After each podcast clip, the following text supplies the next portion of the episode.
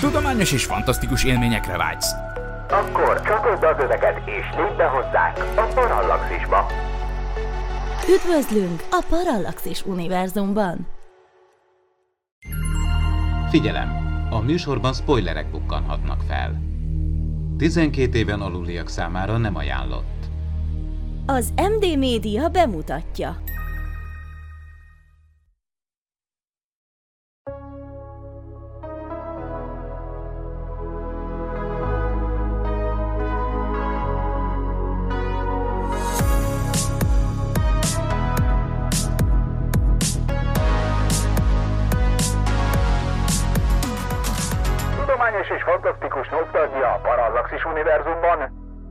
Ez itt a White Sam, az MD Media filmes kibeszélője. Üdvözlök minden kedves humán és replikáns hallgatót, ez itt a White Sam 13. adása, a mikrofonnál Barkóci Norbert. A mai podcastünkben az 1982-es Ridley Scott féle Blade Runner, azaz Szárnyas fejvadász című filmet hoztuk el a kedves hallgatóink számára. Ebben segítségem lesznek a beszélgető társaim. Itt van velünk Kassa Magdi. Szia Magdi! Sziasztok! Továbbá itt van velünk Kő Gergő is. Szia Geri! Sziasztok, üdvözlöm a kedves hallgatókat is! Mielőtt belekezdenénk a mai beszélgetésünkbe, ne felejtsetek, ne felejtsetek el lájkolni és feliratkozni, premier előtti tartalmakért, valamint a Parallaxis Podcast hosszabb exkluzív változatáért pedig fizessetek elő a patreon.com per Parallaxis oldalon, ahol most egy speciális rezsicsökkentett támogatói csomagot is találtok. További szolgálati közleményünk, hogy június 26-án elindul új műsorunk, amelyben állandó beszélgetőtársaink a folyton szivarozó ballonkabátos, ugye fogyottan lábatlankodó hadnagy nyomába erednek, azaz elindul a Kalambó podcastünk, ahol az aktuális epizód megvitatásán túl igyekeznek felderíteni a filmsorozatban látható bűntvények tudományos megalapozottságát is. Na, úgyhogy letudtuk a kötelező köröket, úgyhogy csapjunk is bele a mai témánkba amit azzal szeretnék felvezetni, hogy ez biztos sokan ismerik, vagy, vagy igen, köztudott, hogy a film ugye az Szárnyas Fejvadász eredetileg egy regényen alapszik, egy regény feldolgozás. A Philip K. Dicknek, a Skiffy atyának is nevezett írótollából az Álmodnak az androidok, Álmodnak-e az androidok elektronikus bárányokkal című regényéből, vagy azon, azon alapszik, de ezért jelentős, változ, jelentős részben eltér a két verzió. Csak nagyon röviden, aki véletlenül nem tudom, még nem, ha ne hallott volna volna erről a filmről, ne látta volna, annak a, a szinopszis az röviden az, hogy a story szerint 2019-ben Los Angelesben járunk, egy disztópikus jövőben, ahol az emberek mellett már szintetikus androidok, replikánsok is az élet részét képezik, amiket azért hoztak létre, hogy az emberek által kevésbé kívánatos, veszélyes vagy terhes munkákat kiváltsák velük, és főszereplünk pedig az a Rick Deckard, akit Harrison Ford játszik, és azt a megbízást kapja, hogy néhány ilyen szökött replikánst nyugdíjazni kelljen. Úgyhogy az első kérdésem az lenne hozzátok, srácok, hogy mikor láttátok ezt a filmet először, milyen emlékeitek, milyen élményeitek kötődnek hozzá? Húha, nagyon régen láttam először, még egészen kisgyerek voltam, amikor láttam, mert ugye az én apukám mozigépész, ezt többször elmondtam már, és én a moziban nőttem fel, úgyhogy én mindent megnéztem, amit a moziban vetítettek, többek között a szárnyas fejvadászt is. Mázista. Igen, csak még kicsi voltam hozzá, hogy megértsem, és én nekem nagyon sokáig csak az maradt meg, hogy arra emlékeztem, hogy arra a jelenetre, amikor így átszalad a, az üvegfalon a, a átlátszó esőkabátba a nő, valamiért ez, ez ült bele így az agyamba, és hogy nekem ez nem tetszik ez a film. De hát egy gyerek voltam, tehát annyira azért elég elvont ez a film ahhoz, hogy egy gyerek úgy egyből fölfogja, hogy miről szól. Úgyhogy én sokáig nem is néztem meg, és aztán azt hiszem, hogy már főiskolás voltam, amikor újra néztem, és akkor meg azonnal beleszerettem, annyira, hogy nem tudom hányszor megnéztem újra, meg újra, meg újra, és a végül én a szakdolgozatomat azt filmelemzésből írtam, és a szárnyas fejvadászt elemeztem benne, annyira megszerettem wow. a filmet. Publikusan olvasható? A... Nincsen kint még sehol, de egyébként annyian kérték már, hogy egyszer tényleg már meg valahova kirakom, mert, mert egy csomó ember kérte, hogy szeretné elolvasni. De annyira szeretném még, tehát hogy most már úgy kiegészíteném, tehát hogy, hogy, hogy még raknék hozzá dolgokat, mert valahogy már azóta egy kicsit még ülepedett ez a dolog, meg hát ugye a második rész is azóta megjelent, és az is egy kicsit így úgy érzem, hogy, hogy tett még hozzá a sztorihoz. Én egyébként szeretem a második részt is. Annyira féltem tőle, amikor kijött, hogy ne rontsák el az elsőt, csak ne rontsák el. És én úgy érzem, hogy nem, nem rontották el, nekem tetszik. Tehát én megnéztem egyszer úgy is a két filmet, egyszer valamelyik január 1 az Urániában úgy vetítették, úgy kezdtem az évet, hogy el, megnéztem az első részt és a másodikat egymás után. Ezzel kezdődött a január 1 nagyon jó volt. Én nem is tudom. Megmondom őszintén, hogy kicsit zavaros a dolog, hogy most kereskedelmi csatornán láttam először gyerekkoromba, vagy, vagy videókazettán láttam először. Nagyon sok volt itt Békás megyeren lakok egy nagyon régi videótéka, meg a könyvtár, ahol rengeteg ilyen film volt, és nem emlékszem, hogy kivettem, vagy ilyen, nem most találkoztam vele, szerintem az már jó középiskola magasságában volt, nekem valahogy megfogott pedig, pedig a, ahogy, ahogy így te is mondtad, Magdi, úgy egy kicsit olyan nehéz emészteni. Ez lehet, hogy pont ez a korszakon volt, mikor olyan mazoista voltam, és olyanokat olvastam el, hogy Odüsszeja, meg Antigoni, meg ilyeneket rendes nyelven. Igaz, hogy másfél évig tartott kiolvasni a könyvet, de kiolvastam. Volt egy ilyen mazoista időszakom. Szerintem akkor volt ez is. Akkor néztem meg a űrodüsszeát. És azt szerintem előtte néztem meg, és utána már ez a film, nekem már olyan pörgős volt. Ahhoz a filmhez képest pörgős volt. Pedig ezt a filmet mindenek lehet nevezni, csak pörgős filmnek, nem? Érdekes volt, Magdi azt mondja, hogy neki ez a jelenet maradt meg, amikor át, átmegy az üvegfalon, nekem meg a fekete szemücse a végén, ahogy, ahogy így tudod, így ugrál, amikor így szaltózik hátrafelé, vagy előrefelé a szobában, nekem, nekem az maradt meg benne. Nem tudom miért. Én nagyon szeretem a filmet, mert nekem Harrison Ford is az egyik kedvencem, Ridley Scott filmeket is nagyon szeretem. Gyerekkorom óta, most nem csak a Star Wars miatt, hanem a, én a szökeményben is nagyon szeretem a Harrison Fordot, az Indiana Jones-ban, én nagyon, nagyon szeretem a játékait, és, és valahogy, valahogy ebben a filmben is olyan jót alkotott. Olyan jót alkotott. Nekem is hasonló, hogy vannak emlékeim így, így gyerekkoromról, és akkor biztos, hogy VHS-en, de szerintem akkor ö, ö, szülők, fater mellett valami ilyesmi lehetett, és, és csak ilyen részletek. Nagyon-nagyon kis foszlányok, és, és mert szerintem én is ilyen késő középsuli kora egyetem nagyjából, amikor így már tudatosan jó, akkor, akkor nyálazzuk át, skifi klasszikusok, és akkor, akkor, akkor persze, és azóta már többször is és um, hogyha már, hogyha már uh, említette mindenki, hogy uh, milyen emlékeik uh, vannak róla, ugye azt itt érdemes uh, leszögezni, vagy elmondani, hogy ennek a filmnek uh, hát fura módon, nem, nem túl megszokott módon, de ennek nagyon sok változata létezik. Ugye eredetileg, amikor megjelent ugye ez, ez moziba, 82-be, akkor uh, az um, egyrészt a film anyagilag annó megbukott a, a moziba, Pénzügyileg mhm. ez, ez nem volt egy sikeres ö, ö, dolog. Ez több dolognak is köszönhető, de például az egyik, hogy Harrison Ford felmondottak egy narrációt az eredeti verzióban, a film majd, hanem egész végig, ő, ő narrálja végig a, a történetet, és ráadásul valami nagyon unott ö, stílusban, tehát semmi kedve nem volt hozzá, és biztos ez is rátett lapáttal, és az egésznek egy kicsit ilyen, ilyen másabb ö, ö, mondani valója volt így, úgyhogy ezek alapján nem is csoda, hogy utána ki, elkészült egy, egy rendezői változat, és utána elkészült egy Final Cut, egy végső vágás, és uh, itt ugye mindig szó hogy ki melyik verziót látta, kisebb-nagyobb különbségek vannak benne. Én a legutolsó, tehát a Final Cut verziót néztem meg most a podcastra felkészülve, és ennek így teljesen más a befejezése is, más így egy kicsit a mondani valója is. Uh, nem tudom, hogy láttatok-e több verziót, ezekről mi, mi, milyen, milyen tapasztalatok vannak? Én eredetileg a kommentáros verziót láttam, tehát az volt az első élményem.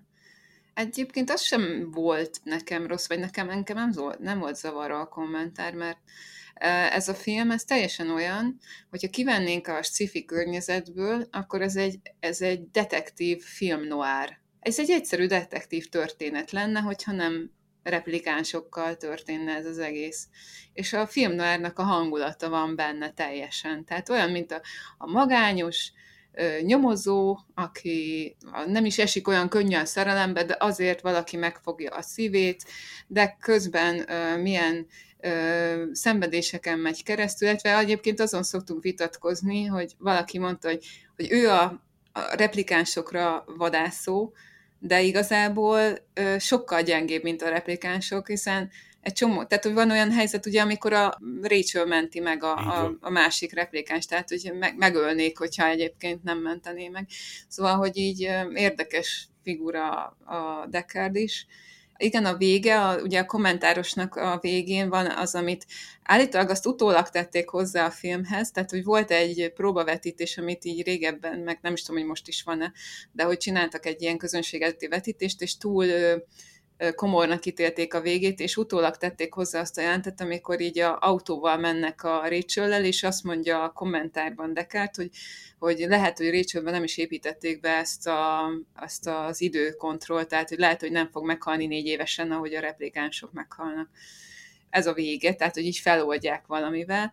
A Final Cut-ban ugye nem csak az, hogy ezt a jelentet levették, illetve a kommentárt, hanem betették az álom jelenetet, amikor Rachel a, vagy nem Rachel, a Deckard álmodik a... Az unikornisról. Unikornisról, és a végén ugye az unikornis megjelenik még egyszer a... De hogy hívják? Geff. Geff, igen, hogy Geff ö, csinál neki egy ilyet, és ott hagyja, és akkor ugye abból azt a következtetést mondták le sokan, hogy Deckard az valójában replikáns. De ezt ugye a második rész azért cáfolja, ez, ez csak egy ilyen teória volt, hogy valójában az-e az az igazság, hogy pontosan nem tudjuk meg, hogy replikáns-e vagy nem, mert ugye nyitva marad a kérdés, mert ugye a Rachel megkérdezi, hogy megcsinálta magán ezt a tesztet. És ugye ott nagy semmi a válasz. Tehát ott, igen, igen. Tehát ott, ott tényleg azt nyitva hagyták, hogy most ő tényleg az, vagy nem az. Oké, hogy a második részben letisztázták, hogy nem, de, de szerintem ezt, ezt simán, simán lehetett volna, ha nem csinálják meg a második részt, hogy rá van bízva a nézőre. Ez, én visszatér arra, hogy én melyik verziót láttam, én ezt a, a lifteset, tehát arra nem emlékszem, hogy ülnek a kocsiba. Az a narrációs? Mert a narrációs igen, láttam. Igen, igen. Azt igen. nem láttam. Az azt nem az, láttam. Az, az ment először moziban.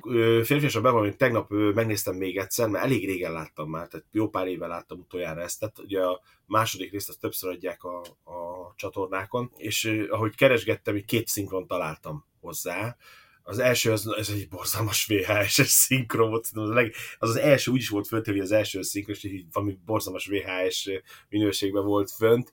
Hát mondom, ezt most így hirtelen nem szenvedem végig, mondom, elindítom a másodikat, az a második verzió volt a szinkronban.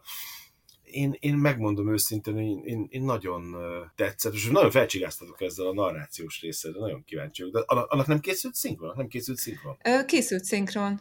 Van, persze, szinkronosan is volt. Akkor ezt valahol meg kell keresnem, mert én erre egyáltalán nem emlékszem, hogy láttam volna. És maga a film is ugye egy ilyen, ugye nem egy pörgős film, ugye a narráció lehet, hogy sok mindent így hirtelen megmagyaráznak alatta. Én nem vagyok benne biztos, hogy a másodikban ezt a, ezt a fort így elsütöttem volna, hogy kiderül, hogy biztos, hogy ember, hanem így meghagytam volna ezt a lehetőséget, hogy döntsen a néző, hogy az-e vagy nem. Igen, igen, ez ilyen internetes fórumokon, Blade Runner fórumokon, ez, ez ha 2019-es filmet nem nézzük, vagy az előttig, ez, ez, ez központi kérdés, tehát nyilván ez a, ez a legnagyobb ilyen teória filmek kapcsolatban, és hát ugye meg annyi nyilatkozat, um, Harrison Ford lenyilatkozta, hogy hát ő már pedig ő egy embert játszott, ha minden igaz, Ridley Scott, ő, ő talán mindig ilyen nyitottan fogalmaz, tehát nem lehet eldönteni, de szerintem ő inkább úgy gondolná talán, hogy ő replikás. Mondjuk én, én például azon vagyok, hogy ember, már, már csak azért is, mert ugye nem tudja felvenni a harcot a replikánsokkal, tehát akkor ő egy olyan replikás, ami amúgy, amúgy meg gyenge, tehát már ugye mindenki elveri úgymond a filmbe. Persze ott vannak ezért az álom, álommal kapcsolatos utalások, de Uh, szerintem a film is direkt ebbe akar hagyni, hogy, hogy ne tud, ne tud megmondani. Legalábbis a, a, a Final Cut ott, ott kifejezettem erre, erre ösztökél, és de úgy nem feltétlenül rossz ez, mindenki azt gondolhatja, amit szeretné igazából, tehát az ilyen nyitott végű filmeknél pont ez, bár tudok, sok, ismerek olyat, hogy, hogy nem szeretik, hogyha így van vége, mert akkor na mi van, na, mondjátok már meg, hogy mi lesz a vége, És ugye, azt említettük már ugye, hogy a bemutató idején ezért ez megbukott, és utána az el kell tenni egy pár évnek, és a, és a VHS, aztán DVD, meg, meg a kult státuszt, hogy, hogy el tudja érni, és hogy említetted Magdi, hogy ha lebontjuk a, a, a külsőségeket, akkor ez egy klasszik film noir történet a tipikus karakterekkel, mindegyiket megtaláljuk, a, a klasszik nyomozót, a, a fenfetált Rachel szerepében,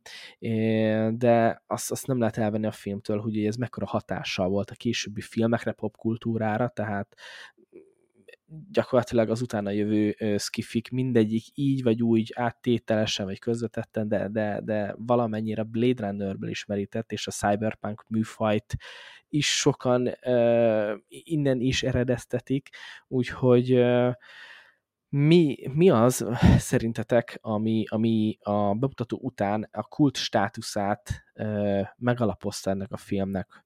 Mert mi az, amit, amit korábban nem nagyon láthattunk ö, ilyen, ilyen stílusban, akár legyen az a képi világ, vagy a történet, mi, mi, mitől nyerte ez a kult státuszát szerintetek? Hát mindenképpen van egy különleges hangulata a filmnek, ami, ami vitathatatlan, hogy nagyon egyedi legalábbis akkoriban nagyon egyedi volt, amikor még, még új, újdonságként behozták. Amikor a, az elemzését csináltam, én, én szimbólumokat is találtam benne. Például, ami, ami nagyon erőteljes szimbólum a filmben, az a szem.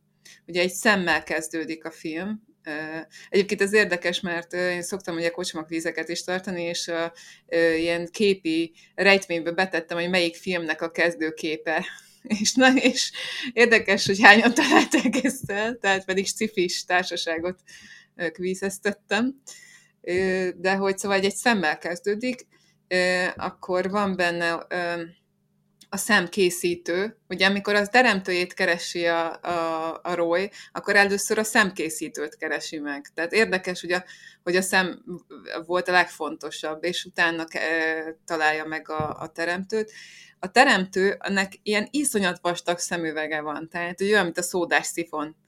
És, és hogy én azt gondoltam, hogy, hogy az azt jelenti, hogy hamis. Tehát ő egy hamis teremtő, mert, mert, mert a szeme nem igazi, és meg is akarja vakítani, mert úgy akarja Roy megölni, hogy kinyomja a szemét. Tehát, hogy ez annyira érdekes, hogy, ezt, hogy vannak benne nem csak ez az egy, ez az egyik, amit, amit így felfedeztem, de hogy ilyen nagyon sok szimbólummal dolgozik a film, és, és nem a, a cselekmény az, ami előre viszi, hanem a, az, hogy gondolkodtatja a nézőt folyamatosan. Tehát, hogy olyan furcsa, szürreális világba csöppenti a nézőt, hogy, hogy ki kell lépned a komfortzónádból, hogy bele tud élni magad ebbe a filmbe. És, és közben meg annyi, tehát van, a, van egy ilyen, ez a, a noir történet, ahogy végigmegy, és van mögötte meg egy csomó tartalom, egy csomó olyan filozófikus tartalom is, ami, ami utána egy elgondolkodik az ember. És nagyon erőteljesek a figurái, és nagyon-nagyon erőteljesek a képei. Mint ahogy mondtam, hogy gyerekkoromból megmaradt ez a kép, ahogy, ahogy a, az üvegfalon át tör a nő is ebben az átlátszó esőkabátban is, meg, a, meg azok az esernyők, amiknek világít a, a, a fogója. Szóval annyira erős képeket hozott be, ami, ami aztán tényleg annyi filmben visszajött, mint tudom, az ötödik elemtől a nem tudom még, mindenhol föllelhető a, a szárnyas fejvadász, hogy, ezért válhatott kultfilmé. Tehát ez nem, nem, nem az a fajta film, ami ilyen popkulturális, szájbarágós, vagy nem is szájbarágós, hanem tehát az amerikai filmeknél van az a, olyan nagyon egyszerűen értsed meg a, a, a mondani valót. Hát ezt nem egyszerű megérteni ezt a mondani valót. Ezt többször kell megnézni, és szerintem azért válik kultfilmé, mert az emberek többször megnézik, és még egyszer, és most azt fedeztem föl benne, én még ott is az van, úristen, és, és azért nézed meg többször. És szerintem ez, ez a titka. Én meglátásom szerint, hogy abban az időben azért, azért nem lehetett neki akkora sikere, mert azért, hogyha jobban megnézett, az ember megnéz ezt a filmet, és először nézi, akkor ez egy unalmas film. Tehát oké, okay, hogy jó a cselekménye, nagyon jó, de ugye, ugye Magdi is mondja, hogy nagyon nehezen érték meg az emberek. Tehát, és nem biztos, hogy az emberek, meg az amerikaiak, meg ugye abban az időszakban, és a mai világban sem, szerintem, Nem azért megy a moziba, hogy aludjon meg, hogy, hogy beüljön, jól érezze magát, szórakozon, azért mennek a Marvel filmek, meg a többiek, csicsat, pifpuk, didul, színes, villogó, hogyha itt kapsz egy húzott, vontatott, ö, sötét tónusú filmet. Alig van benne színes dolog. Egy-két ilyen csillám, meg hogy van, de egy ilyen, ilyen műruhák, meg egy-két ilyen kijelző, de egy, alapvetően a filmnek egy elég sötét tónusa van és hangulata van. Az egész filmnek egy hangulat, ilyen sötét hangulata van. Viszont én azt mondom, hogy én egy trióba látom a kultfilm státuszát, amit tudják, hogy Harrison Ford, Ridley Scott, Vangelis. Tehát ugye Vangelis se hagyjuk ki, mert olyan stílust emelt be a filmekbe, ami addig szerintem én nem nagyon emlékszem, hogy lett volna filmekben ez a, ez a stílusú zene. Tehát egy kicsit ilyen egyedivé tette, a filmet nagyon egyedivé tette, amit én nagyon örültem, hogy a második részben tovább vittek. Illetve annak ellenére, hogy így beszéltük, hogy az egész történet egy ilyen nyomozós film, mégis van egy történet, amin elgondolkozik az ember, ez a replikás kontra ember, és ilyen sok kérdés boncolgat és nyitva hagy, és ugye az elején meséltük, ugye, hogy a Descartes, ugye, hogy ugye nyomozó, meg megy a replikások után, viszont egy nagyon fontos tényezőt ne hagyjunk ki, ami szerintem nagyon fontos az elején a filmben, hogy a Descartes-ot ebbe bele kényszerítik. És ami szerintem a filmcselekménye szempontjából nagyon fontos tényező, ugye amikor az ember a végén elgondolkozik, ugye meg a, a, a, fő, a, hát a főgonosz is ugye John, John nem John. Roy. Roy, Roy, bocsánat, Roy. Roy ugye végén, végén ugye ö, ö, megmenti, tehát, ö, tehát ugye, ugye ők csak élni akarnak, nem akarnak meghalni, mint az emberek többsége, ennek ellenére a Descartes-ot ugye belekényszerítették ebbe az egész szituációba, hogy ő rájuk vadászol. Ami szerintem, szerintem nagyon fontos tényező a, az, hogy megértsük az egész filmnek a menetét, hogy hogy, hogy jutunk el odáig, ahova eljutunk. Amit mondtál, én nem gondoltam úgy bele, hogy belekényszerítik úgymond Descartes karakterét. Egyszerűen egy ilyen klasszikus forgatókönyvi fogásnak gondoltam, hogy ez a egy utolsó munka, hogy én már amúgy már nyugdíjaztam vissza, visszavonulni, de még, de még egy melót meg kell csinálni, hogy ezt azért már láttuk sok helyen de érdekes, érdekes. De hát és... megzsarolja a rendőrfőnök. De megzsarolja, hogy ki csinálja. Hát ugye úgy megy a történet az elején, amikor ki akar menni a Dekárt, hogy kicsinálhatlak ember, ha akarlak, ha nem vállalod el. Igen, a, a filmnek a tempója az, az is egyet, csak, csak egyetérteni tudok veletek, mert az, az, az amivel uh, talán egyesek megtorpanásra kényszerítik őket, vagy film közben úgy vannak vele, hogy hát ez, ez, ez, ez tényleg unalmas, mert hogyha mondjuk tényleg bedobom neked a vagy ha az elején a szinopszist meghallod, hogy itt Harrison Ford és jövő, és skifi, és replikánsokra vadászunk, ú, jöjjön, hát úristen, ebben lesz, és, és nem, és nem, nem az, amire számítana az ember, úgyhogy ilyen szempontból igen, igen, kicsit-kicsit lassabb, hömpölygősebb a sztori, és inkább ezek a filozófiai kérdések, ezek, ezek nem adják olyan könnyen magukat. De hogyha már említettük itt, te Szent Háromságról is beszéltél, én, én, én, a, rend, én, én rendezőt és a, és a főszereplőt, hogy Harrison Ford és Ridley Scottot akartam még úgy mondani kiemelni, de már erről is említetted, Geri, hogy neked nagy kedvenced.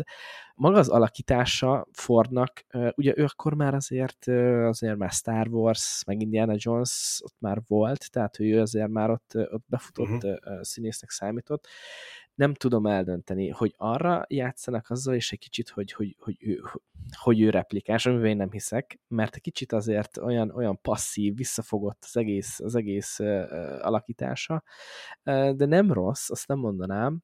A rendezés uh, Ridley Scott részéről pedig ott megint nehéz eldönteni, itt a több verzió miatt, hogy most mennyi volt a beleszólás a, a stúdió részéről, de szerintem a végére, ugye ha jól emlékszek, a végső vágást az 2007-es, tehát pár évtizeddel később talán csak sikerült úgymond megszülnie azt a verzióját, amit ő akart, de minden esetre érdekes párosítás volt. Igen, egyébként én sem gondolom replikánsnak, mert mert a, ahogy küzd a replikánsokkal, ő sokkal gyengébb a replikánsoknál, már fizikailag. Amúgy meg érdekes ez, hogy, hogy ő rá van kényszerítve, vagy Szinte tényleg azt érezzük a filmben, hogy a rendőrök azok, akik olyan sötét, sötét figurák, a replikánsok meg felemelkednek a végre, főleg a Roy, ugye, amikor a fehér galambot elengedi, meg ilyesmi, az is például milyen szimbólum, vagy egy fehér galambot fog a végén, amikor meghal.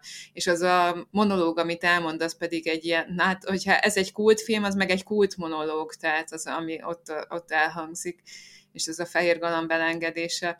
És Descartes meg a kettő között van valahol. Ő is olyan a sötétből jön, de ő azért megérti a végére a replikánsokat, és ugye egy replikánssal lép le, tehát ha, ha nem is az, hogy ő replikáns, de hogy a replikánsok közé tartozik a végén, tehát fölemelkedik hozzájuk lentről a mocsokból, úgymond.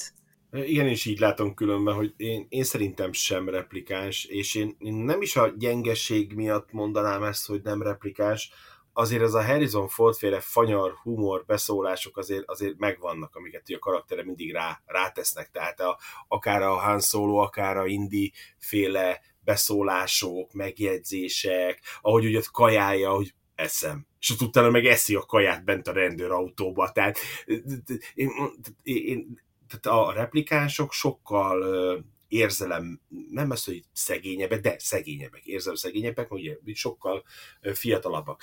De ugye említetted, említettétek, vagy Magdi, említetted, nem tudom, ugye a végén, ugye, hogy a Rachelnél, ugye a másik verzióban ugye mondja, hogy lehet, hogy benne nincs is az időkorlát benne. Ennyi erővel akár a Descartes is megcsinálhatták ezt az időkorlát nélküli létezést, hogy nála ezt nem építették be, és több ideje volt kialakítani az érzelmeket, de én annak ellen azt mondanám, hogy szerintem nem, és hogyha megint, bocsánat, átutalok a második részre, ugye ott a főszereplő sokkal főszereplő sokkal jobban érezhető az, hogy ő, ő replikás. Tehát ő biztos, hogy az.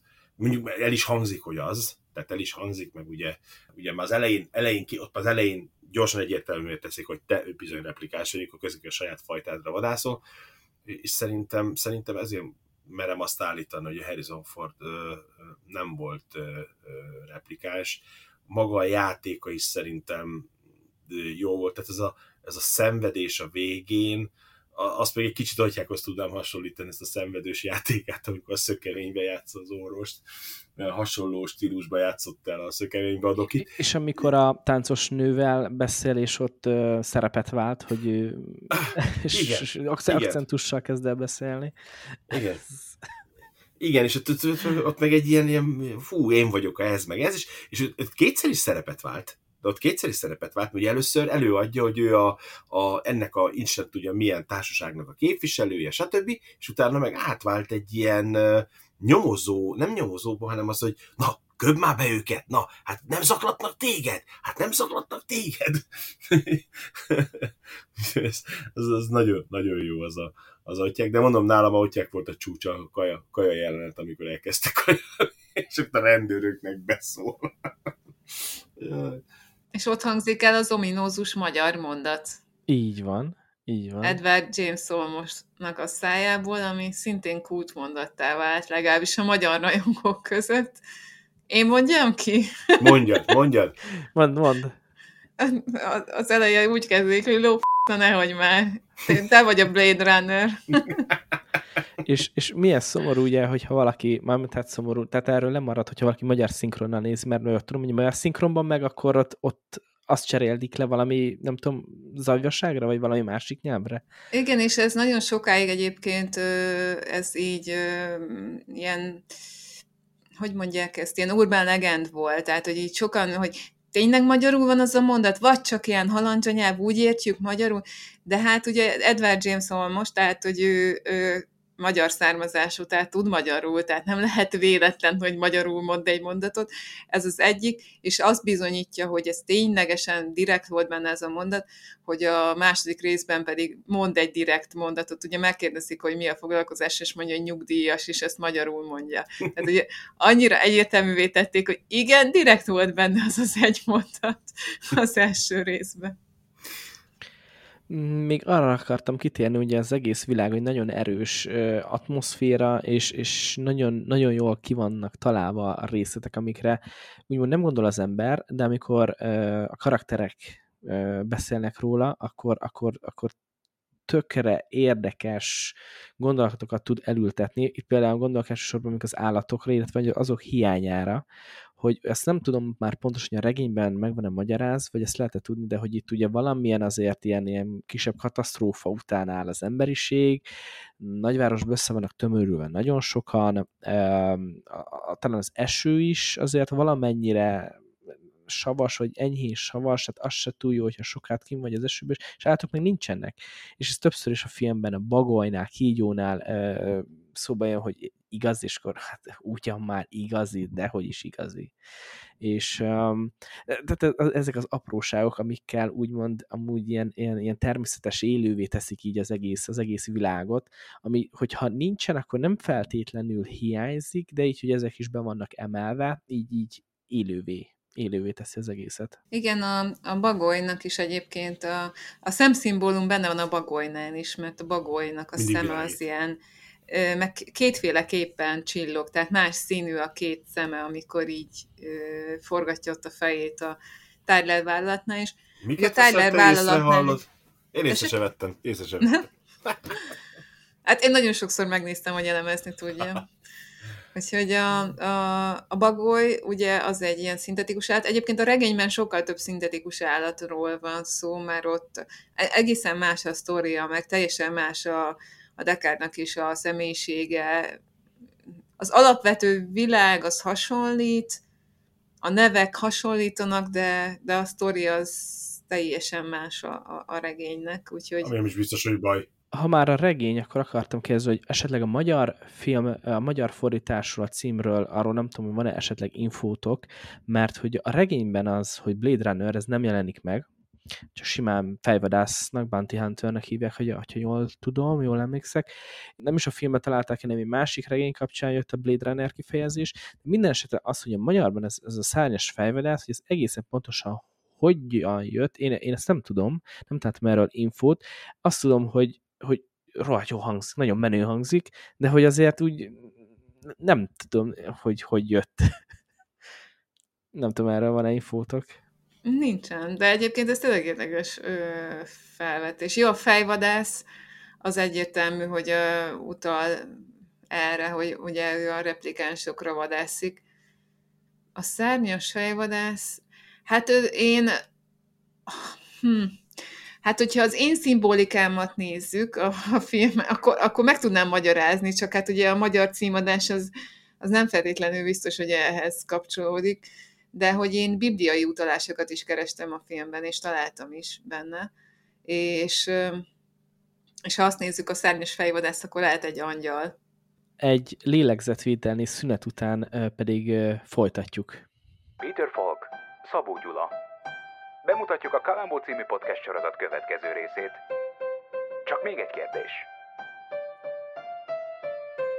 Műsorunkban a folyton szivarozó, ballonkabátos, ügyefogyottan lábatlankadó hadnagy nyomába eredünk, és az aktuális epizód megvitatásán túl igyekszünk felderíteni a filmsorozatban látható bűntények tudományos megalapozottságát. A Parallaxis univerzumban és folytatjuk a szárnyas fejvadász kibeszélését. Különféle párhuzamokat és szimbólumokat véltünk felfedezni.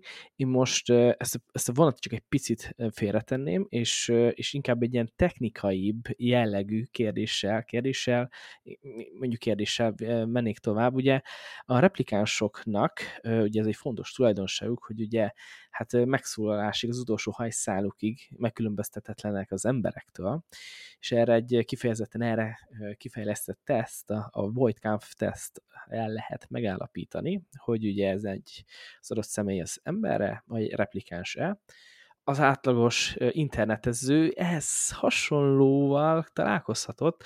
Biztos sokan futottunk már bele az úgynevezett kapcsa tesztekbe, ahol, ahol be kell pipálni például, hogy én nem vagyok robot, és akkor szépen bepipáljuk, vagy mondjuk képeken kell kiválasztani dolgokat.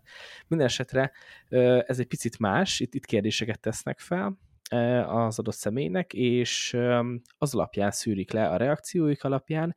Nagyon érdekes volt, hogy nagyon sok állat kapcsolatos kérdést tett fel Descartes Rachelnek is, úgyhogy ez alapján itt lehet azért sejteni, hogy itt az empátia kérdését, vagy az empátiát próbálják meg valahogy így méricskélni, és az alapján eldönteni. Igen, a, a Voidcamp tesztről, vagy azzal kapcsolatban kérdezem, hogy, hogy, hogy az, az mennyire tetszett nektek, mint módszer, hogy így lehet ö, ö, megkülönböztetni az embereket a replikánsoktól? Ö, azt tudjátok, hogy létezik egy olyan teszt, hogy Turing-teszt. Igen. Amivel azt szokták megállapítani, hogy géppel beszélgetsz vagy nem.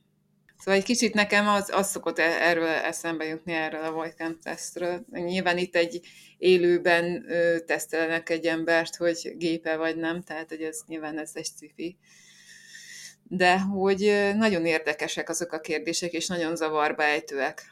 Még így kívülállóként nézve is, amikor kérdezget. Tehát, hogy én azért elgondolkodtam egy párszor, hogy én hogy válaszolnék, mert nagyon ilyen belegyaloglós kérdések, tehát nem, nem tudom másképp mondani, szóval olyan, olyan gyomorba vágós kérdéseket tesz föl. És nem tudom, hogy az érdekes lenne, hogy egy embernek hogy kéne ezekre válaszolnia. Tehát hogy, hogy válaszol a replikáns, hogyan szűrül le, hogy az a replikáns. Ő ugye felidegesíti magát az elején, a, a úgy nem jut eszembe, hogy hívják azt a replikánst, aki az elején Leon, talán. Igen, és hogy, hogy ő azzal bukik le, hogy hogy ezt most miért kell kérdezni. Tehát, hogy ő, ő azon akad ki, hogy vajon egy ember, hogyha ilyen kérdéseket tennének föl neki, akkor hogyan reagálna normálisan? Mert egy idő után lehet, hogy egy ember is fedegesítené magát. Nem az édesanyja kérdésnél akad ki? Akkor de, az édesanyjára kérdeztek? Akkor lőtte le. Igen. Akkor rákérdezett az édesanyjára. Igen. Uh-huh. Nagyon érdekes ez a teszt különben, mert a film nem megy bele mélységeibe, hogy megmagyarázza csak annyit mond, hogy van ez a teszt, amiről meg tudja állapítani egy ember, hogy az nem ember. Ez pont.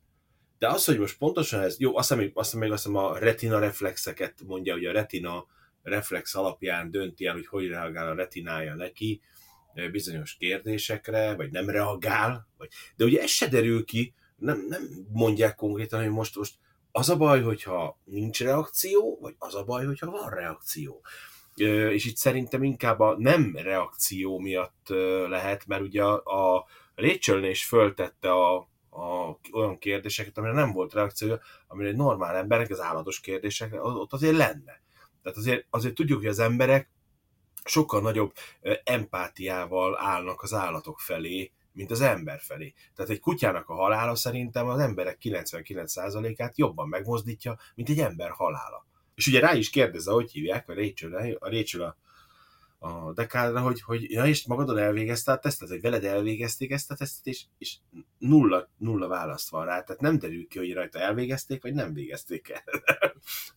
Igen, megint, megint visszatérünk a Dekár replikáns, vagy nem, és amúgy még egy dolog ezzel eszembe jutott, nem vagyok benne szenszeléig biztos, de mintha legelső az, a mozis változatban, ott a, a főnöke, amikor vázolja neki a szituációt, hogy hat replikáns megszökött, három nő, három férfi, és akkor amikor első próbáltak betörni a Tyrellhez, akkor a legelején abban a verzióban azt mondja, hogy egy, egy sült meg ott valamelyik Itt elektromos kerítésen, de azt már, ott már ki van hogy kettő, kettőre módosítják ezt. Amit én láttam, abban egyet mond, és ez nem jó, mert ugye hatan szöktek meg. Hatan szöktek meg, egy sült meg, és már csak négyet kell kézre keríteni, tehát az ötödik, Hopp, az Descartes? Hmm. Tehát, hogy já, igen, nem lehet, nem lehet tudni. Azt hiszem kirobbantasz egy új háborút szerintem a Descartes. a Descartes, azt hogy hívják? Replikáns vagy nem replikáns? Úgy érzem és um, ugye maga az a tény, hogy um, a replikánsok még, igen, erre nem tértünk még ki, vagy nem volt szó róla, de hogy uh, ők tiltottak uh, a, a Földön, nem térhetnek vissza, és, és mégis ugye ez a, ez a, ez a hat szökevény megpróbálnak visszatérni a Földre. És kérdezés az elején Descartes, hogy na de hát, hogy, hogy miért, miért, jönnek, miért, miért kockáztatnak ennyit. És ugye, hát itt, itt jövünk bele, itt is itt már teljesen nagyon mélyen belegázolunk ugye a filozófiai kérdésébe a filmnek, amit, amit talán csak sokadékű megnézésére válik, vagy kristályosodik ki, ugye, hogy tehát a, a replikánsok is az emberhez nagyon hasonlóan, ugye keresik a teremtőjüket, ha úgy tesztik az istenüket, az életük nekik ugye hát eléggé be van határolva ugye a négy éves életciklus miatt, ezért idejük sincsen sok, és, és hát megpróbálják felkeresni a teremtőjüket, ami, amivel kapcsolatban pedig ha ilyen szempontból nézzük, még egy olyan indoklást is el tudok fogadni, vagy el tudok képzelni, hogy, hogy itt, itt nem is ők ugye a rosszak, hanem inkább mondjuk a rendőrség, és hát a rendőrségen keresztül Dekárd is, ő vadásza őket sorra, holott ők csak kérdéseket keresnek, válaszokat szeretnének kapni, és nem szeretnének meghalni. És ilyen szempontból már egyből megint egy kicsit más megvilágítás kap a film. Igen, én, én pont ezt mondtam az előbb, hogy, hogy a replikánsok emelkednek fel. Tehát, hogy a, a, az alapszituációból azt gondolnánk, hogy a, hogy a rendőrök a jók. Nem, nem tehát, hogy pont a, a replikánsok lesznek, hiába pedig egyébként hát még gyilkosok is a replikánsok, vagy, és, és úgy tűnik, mintha nem lennének érzelmeik, de valójában magukat végdik, és teljesen igazad van, ők csak, csak válaszokat szeretnének. És, az, és nem bentenek a teremtőt sem, csak igazából nem kapnak semmilyen, semmilyen választ arra, amit, amit szeretnének elérni. Igen, ugye a mottoja a cégnek az, hogy more human than human, tehát emberibb az embernél. Hát igen, a, a Roy, Roy az a végén ugye olyan, mintha a lelke szállna föl azzal a fehér galambal. Ebből a részében egyetértek veletek, hogy itt tényleg a, ez ahogy a lélek meg. Ugye a film az úgy kezdődik, hogy elmondja a narrátor, azért készültek a replikánsok, hogy a embert megkíméljék a szar nehéz dolgoktól. A, itt értjük ez alatt a bányászatot, a, a, ami, ami tényleg nagyon nehéz, vagy életveszélyes. Tehát ezeket bedobják a élvonalba. Há- háború. Háború, igen, harcolnak, minden ugye kérdez is a Descartes, hogy miért jönnek vissza, miért, miért. És ugye amikor elmegy a Tyler vállalathoz, ahogy hívják, a főhős, a fő, fő replikátor, replika, hogy mit akar, ahogy hívják a Tylertől. Hogy kapcsolja ki azt a dolgot, hogy ő meghalljon négy év után. Ott kapja meg a választ szerintem a néző, hogy miért jönnek vissza ezek a replikánsok.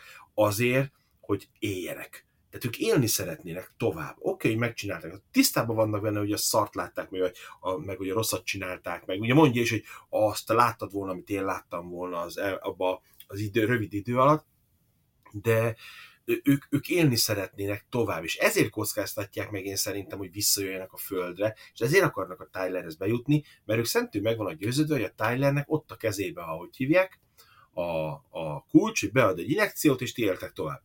És ugye amikor kiderül, hogy nincs ilyen, mert nincs ilyen, mert ők csinálták meg, hogy öcsém, ez javíthatatlan, mert ugye ott megy az adókapok, hogy igen, de akkor, vissza, de akkor visszajön a vírus, de akkor megpróbált, és megöli. Mert rájön arra, hogy egyszerűen ő úgy csinálta meg, és ezt lehet olyan olvasatban is gondolni, hogy, hogy meg, megpróbálja megakadályozni azt, hogy tovább is ilyen replikánsokat gyártson, ugye nem tud megakadályozni, mert a gyár az tovább gyártja őket, de ők, ők, ők az élet miatt jönnek vissza, hogy élni szeretnék, és ez egy picit a második része ráerősít a dolgokba, de ugye ezt majd egyszer máskor beszéljük meg.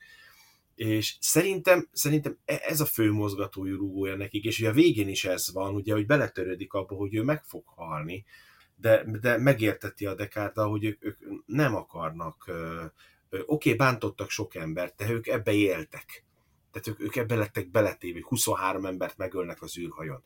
Persze, hogy megölték őket, mert ők, őket erre tenyésztették ki, meg ő, erre programozták be őket, hogy ezeket csinálják, de mindez azért történik, és ahogy ti is mondtátok, ebben teljesen egyetértek veletek, hogy a, már a film is úgy kezdi, de az egész film végig arra erősít, hogy a, itt ebbe a történetben nem a replikáns a, a gonosz, hanem az ember, aki megalkotta a gonosz módon a replikást gonosz dolgokkal, és a fő gonoszsága ott van neki, szerintem az egészben, hogy a emberiség, emberek, a Tyler vagy bárki, meg se adják a lehetőséget. Tehát itt az egésznek, az egészben itt érzem a leg ö, ö, fájdalmasabbnak a replikánsok sorsát, hogy nem is az, hogy oké, okay, leszolgáltad a négy évet, megcsináltad, amit kértünk, oké, okay. akkor itt egy hely, mennyi oda, éljél, vagy, vagy, vagy élhetnek, szaporodni nem tudnak, a második, az, a második rész az egy kicsit ö, belenyúl ebbe is, de, de, de az emberiség meg se adja, ehelyett mi van? Visszajössz, le leszel lőve, mint a kutya. Mert úgy lövi le a Deckard őket, mint a kutya, tehát ugye úgy intézik el őket, és szerintem az egésznek itt van a, a, az egész, tehát ahol emberiség lesüllyedt, tehát ebbe a, a ottják, ahogy ti is mondjátok, ugye egy város, ezek rengeteg helyen megjelennek, ezek a tipikus, már tönkre van, vév, tönkre van téve az egész föld, városokba, kommunákba, hú, hány film nyúlta ezt, ahogy hívják ott, ezt a, ezt a, ezt a sötét kép jövőt, ami felé bizony szerintem rohan az emberiség kőkeményen, de maga az, a, maga az hogy szegényeknek ö, esélyt se ad az emberiség, nem is akar adni az emberiségnek kik esélyt. Egy eszköznek tekintenek rájuk, ennyi. E, és ezt, ezt még ugye a film elején még Dekár is így van vele, hogy, hogy ők, hmm. ők gépek vagy robotok, és akkor ők vagy hasznosak, vagy nem, és akkor ő akkor jön a képbe, hogyha nem hasznosak, vagy így veszélyt jelentenek. És ugye, tehát az alapkiindulás, azt értem úgymond az emberiség részéről, hogy, hogy ők, ők tényleg olyan, mint egy, ja, egy gép, egy robot az ő szempontukból, egy munka elvégzésére van. Na de ugye ez, ez az a fő csavar, ugye, hogy évek alatt ki tudnak fejleszteni érzelmeket és e, innentől kezdve lesz problémás a dolog, ezért építik be ugye ezt a négy éves életciklust is, és, és hogyha megnézitek, például Roy is, a vezetőjük, és a Daryl Hannah által játszott replikáns is, tehát hogy teljesen gyerekek érzelmi, érzelmi szinten, tehát ez már van, már kialakult, de, de látszik rajtuk, hogy, hogy, hogy nem még nincsenek ezek azért teljesen mhm. kifejlődve, de már azért annak valamik.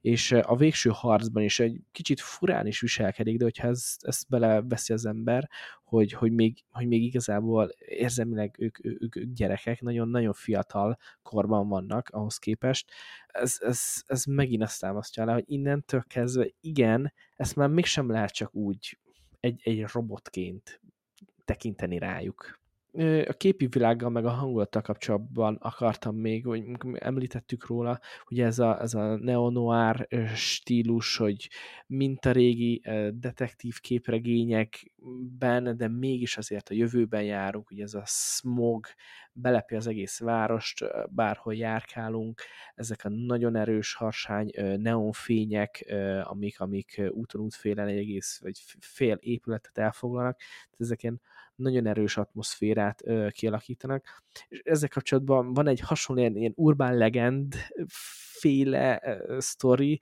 te, te Magdi biztos tudsz erről is, hogy uh, sok cég, vagy majdnem mindegyik cég, aki reklámként megjelent a filmben azóta, teljesen tönkrementek. TDK, a, a Penem, Atari, van kivétel, például Coca-Cola, az, az nyilván az mai napig is van, de ők is amúgy a film után bevezetek egy új terméket, a New Coke néven, és, és az eléggé meg, meg lerontotta az eladásokat, és elég rossz helyzetbe került egy cég, de nyilván ők, ők egy kivétel, de azóta a legtöbb cég az teljesen eltűnt, aki ebben a filmben megjelent, ilyen, ilyen érdekesség. Hát igen, bár ez azért tegyük hozzá, hogy azért azóta eltelt 40 év, szóval... Igen. nem biztos, hogy csak azért mentek tönkre, mert szerepeltek a szárnyas hajótászban, hanem... De rossz ez... volt. Ja, biztos rossz volt. A, a, olyan, mint a fáraó átka, szóval, hogy, hogy lehet, hogy a Blade Runner megátkozta őket. Hát nem, nem gondolom. És, és még, még egy ilyen easter egg húsvéti tojás, hogy azt tudtátok-e, hogy hivatalosan a Blade Runner univerzum az, az Alien univerzummal egy közös univerzumban játszódik. Úgyhogy abban az Alien filmek is, és hát maga a Xenoform. Hát igen, igen, nyilván ott egy erős kapocs, de valamelyik, és azt most meg nem mondom, van egy Prometheus film, végén, stáblista utáni jelenetben konkrét teszem Tyrell meg is van említve, meg is jelenik, tehát hogy van, van, van, van kapcsolat köztük. Akkor Bishop is mm, replikáns ezek Igen. szerint. Ezt a, de a Bishop az az is, tehát ő, ő, ő egy mesterséges ember, csak nem olyan replikáns, tehát én megmondom őszintén, az új Alien filmeket már nem néztem meg, mert azok már nem tetszenek. Én, én a, biro, a birodalom visszavág, húha, van baj, gyerekek. Jó, van, van baj. Szóval, ahogy hívják a második rész után, akkor így mondom, a harmadik már nem tetszett, és azok összes, amik jöttek, azok nekem már úgy nem jöttek be. De, de én azon gondolkoztam, amikor beszélgettünk, ugye, hogy itt a, ez a stílus, meg a... Volt-e előtte olyan film, amilyen hasonlóan sötét jövőképet vetített elő, és, és ezt a fajta stílusba adta elő magát, és megmondom ezt, hogy nem, nem emlékszem. Után, utána rengeteg ilyen film van, ami ugyanezt a stílust képviseli, de hogy ugye mellette ez a vontatott, kicsit ilyen húzott történetvezetés is belejátszik, nem emlékszem, hogy talán ez volt az első ilyen stílus, és rengeteg film ebből építkezett. Engem megfogtál, most fi- filmmel nem, nem fogok tudni mondani olyat, ami ezelőtt volt, és ilyesmi. Le- lehet. És milyen olyan ö, film lenne, mint mondjuk az Alien, amivel egy ö, univerzumba lehetne tenni a szárnyas fejvadászt? Milyen olyan, ami beleillene? Mhm. Hmm. A Dreadbíró. Egyébként a, szerintem a Matrixnak is a, a, a világa az eléggé ilyen, ilyen lepusztult világ. Jó, abban nincsenek a gépek világa, meg aha. ilyesmi, hanem A gépek, igen, a, igen. a, igen, a- Steampunk. Mhm. Volt benne. Én, én, kifejezetten kiemelném a Star Wars-on belül egy Korosz, Coruscant bolygót, a város bolygót, ami, ami csak a előzmény trilógiában jelent meg, tehát a 99-es bajos árnyakban először, hát az, az, az egyértelmű Coruscant, hát ez, a, hát ez, az, az majdnem ugyanaz, mint, mint Los Angeles. Ötödik Hát a- elem. Ötödik elem. Uh-huh. A színes, de ugye ez a stílus. Tehát, és ha jobban belegondolsz, akkor például a repülőautók. Ez a főszáll, és alul jön ki belőle a kőz, ezt eljátszák az ötödik elemben, hogy ezek az autókat, vagy mindenben, mindenben ezt Hát az ötödik elemben e, e, konkrét jelenet van benne, ugye a kínai árus az, e, az te, egy az egybe erre utal vissza, tehát ez száz százalékig nem Tényleg, véletlenül kerül. Szerencsés ütivel. És így a podcast vége felé közeledve, akkor azt kérdezném meg tőletek, hogy ha, ha, ha most a, a, a Final Cut, a végső, végső vágás verziónál maradunk, aminek ugye az utolsó jelenet képsora az az, hogy Rachel és Deckard beszállnak a liftbe, és el, elhúzódik a liftajtó, és puff, vége. Na, ez a befejezés. Ha, ha és most próbálj meg a 2019-es filmet, hogy ni- nincs, hogy nem, nem tudjunk a folytatásról. Szerint nektek tetszett ez a befejezés, és happy endnek tekinthető-e? Nekem tetszett a be- a befejezés, és mm, ebből a szempontból egyébként jobb a Final Cut, mint az eredeti, amikor így lezárják, és, és tulajdonképpen, bár ott sem zárják le teljesen, tehát az is, amikor rachel elutaznak, mert ott sem tudjuk meg, hogy Rachelbe beépítették-e az időkorlátot, tehát ott sincs azért ez lezárva, de ezzel a cut azzal egy kicsit nyitottabbá és még filozofikusabbá teszik a végét. Tehát ezzel a, a, a kár, hogy ő sem él majd, de hát kiél, és ott van az a kis mi az unikorn is. Nekem az, a, az sokkal ilyen melbevágóbb, tehát hogy így, a, a, hogy tehát az, azon a mondaton egy csomó ideig az ember még gondolkodik, meg ott, és ott is az van, hogy a Descartes fülébe cseng az, az az üzenet, tehát, hogy nem ott hangzik el, és a, utána meg a néző fülébe is cseng egy darabig ez az üzenet.